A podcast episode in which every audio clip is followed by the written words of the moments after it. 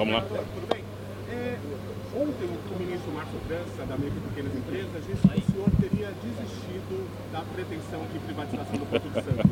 Eu queria ouvir diretamente do senhor sobre isso. Não, olha só, nós acertamos ontem com o governo federal é, a parceria para construir o túnel, que era uma parceria importante. Veja, é uma obra de grande porte e que é, depende da união de Estado e, e governo federal.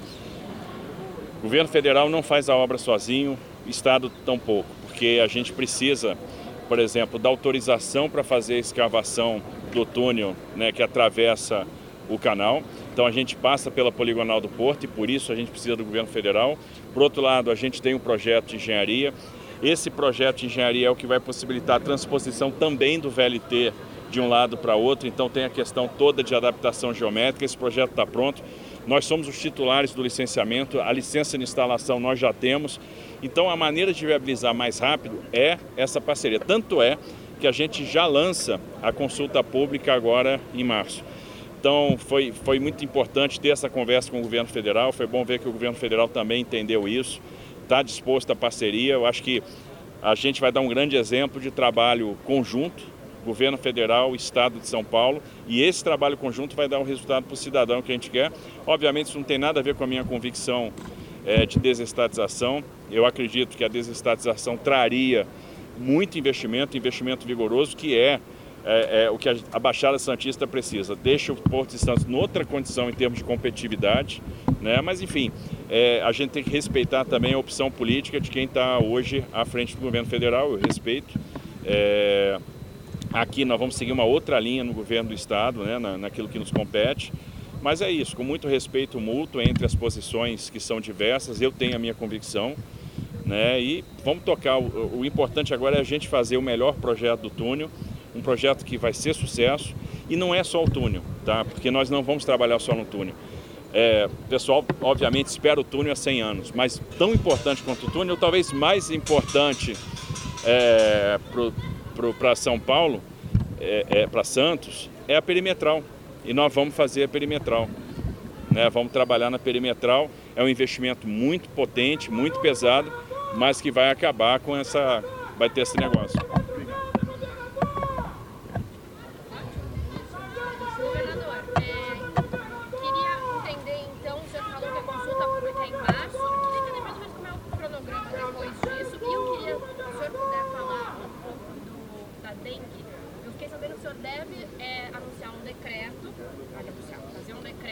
Para a Defesa Civil ajudar, para ter um gabinete de crise. Eu queria entender um pouco é melhor, que a gente já tem sete mortes, essa é a última da... É, a gente vai, bom, primeiro em termos de cronograma, a gente vai é, é, lançar a consulta pública agora em março.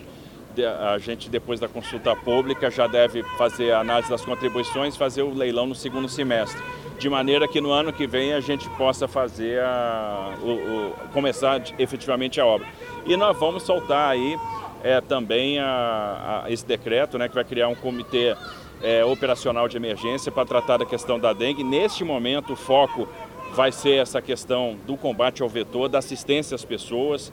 Né? Nós vamos aumentar muito os nossos braços, a nossa capilaridade para fazer o combate ao vetor, no momento em que a quantidade de vacinas para dengue ainda é insuficiente. E a gente quer que em pouco tempo a gente possa ter a vacina. O Butantan está trabalhando nisso.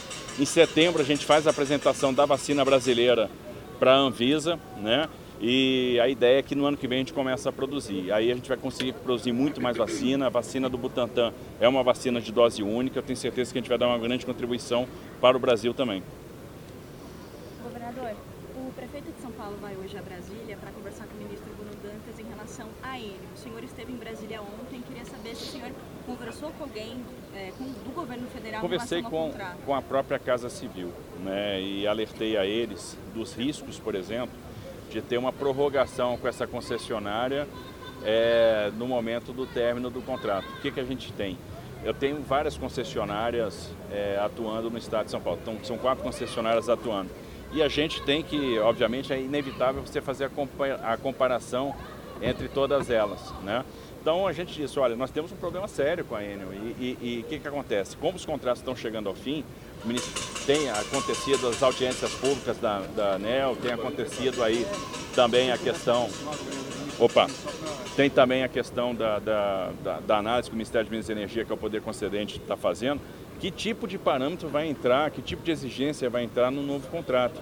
Como é que vai ser essa nova regulação? Porque do jeito que está, não dá para ficar e realmente é, é, é é, é, como são contratos que são regulados para SCAP, ou seja, eles terminam o prazo já praticamente equilibrados, não dá para.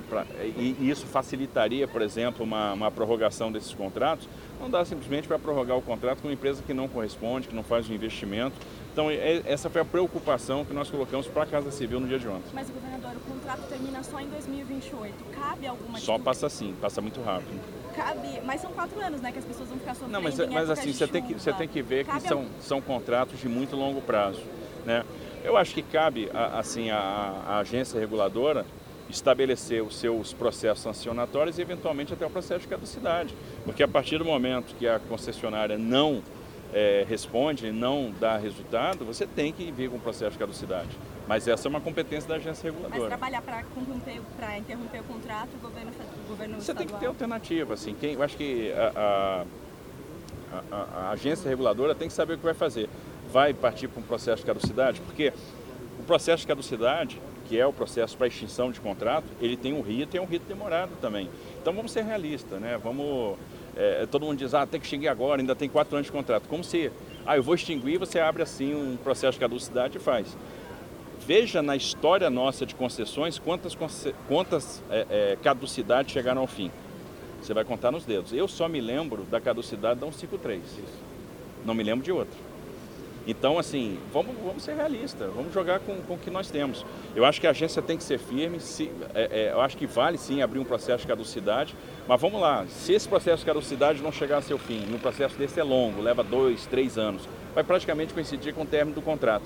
O que é importante é, é, é garantir que aqui a gente vai ter uma nova licitação de alguém que esteja disposto a fazer um investimento, investir em resiliência de rede e fazer a diferença, que não está sendo o caso da Enel hoje. Governador, eu queria que o senhor desse, por gentileza, um pouco mais de detalhes sobre como foi o encontro com o presidente Lula, especificamente nesse acordo. Né? O acordo ficou selado para a construção do ficou, túnel. Ficou. E aí, falando valores específicos, é o valor no total, pelo que eu entendi, 6 bilhões 2,7 para cada com investimento privado? Só para a gente ter mais detalhes. É, nós vamos fazer uma parceria público-privada, né? o acordo está selado, eu acho que todo mundo entendeu e é, e é, e é um entendimento muito é, é, coerente, razoável, que não dá para fazer sozinho, a gente tem que fazer em conjunto e se a gente faz em conjunto a gente aumenta a chance de sucesso. O que eles querem é a mesma coisa que eu quero, é entregar é, esse empreendimento pronto. Se a gente caminhar unido, a gente vai ter muita chance de fazer isso, né, de, de entregar esse empreendimento pronto, é o que a gente quer fazer. A gente está falando do investimento na ordem de 6 bilhões, seriam 5,4 de contrapartida pública com é, é, mais uma contraprestação. Ah, nessa contrapartida pública, metade do governo federal, metade do governo estadual. Então a gente está falando 2,7 para o governo é, federal e 2,7 para o governo estadual. É, e a contraprestação ca caberá ao governo estadual. E a gente está falando aí de 1,5 bi por ano durante o período, é, ao longo do período de concessão. O senhor falava sobre cronograma também? Não, sim, e, e essa, esse é o grande ganho. Que observe, quando se falou, ah, vamos fazer sozinho, e quando se coloca lá o cronograma que estava sendo posto, primeiro era um cronograma que tinha muita ba baixa probabilidade de execução. Para quem acompanha a infraestrutura, sabe que era um cronograma irrealizável. Segundo, ah, vai abrir consulta pública sei lá quando não, a gente vai abrir consulta pública agora. Na verdade, a gente podia ter aberto se a gente não tivesse nessa é, é, é, é aí é, nessa dificuldade de entendimento já no ano passado. Mas, ok, superamos. Agora em março a gente abre a consulta pública. Abre a consulta pública, né? Vamos ter condição de apresentar o projeto para a sociedade. Acho que é um projeto belíssimo. A gente está falando de um túnel imerso. Né, nós vamos ter a concretagem das peças fora, né, a deposição dessas peças no fundo do canal, esse canal que vai ser preparado né, para receber essas peças. Nós vamos ter é, a faixa indo, a faixa voltando, a faixa do VLT, nós vamos ter a, a ciclovia, a faixa de pedestres.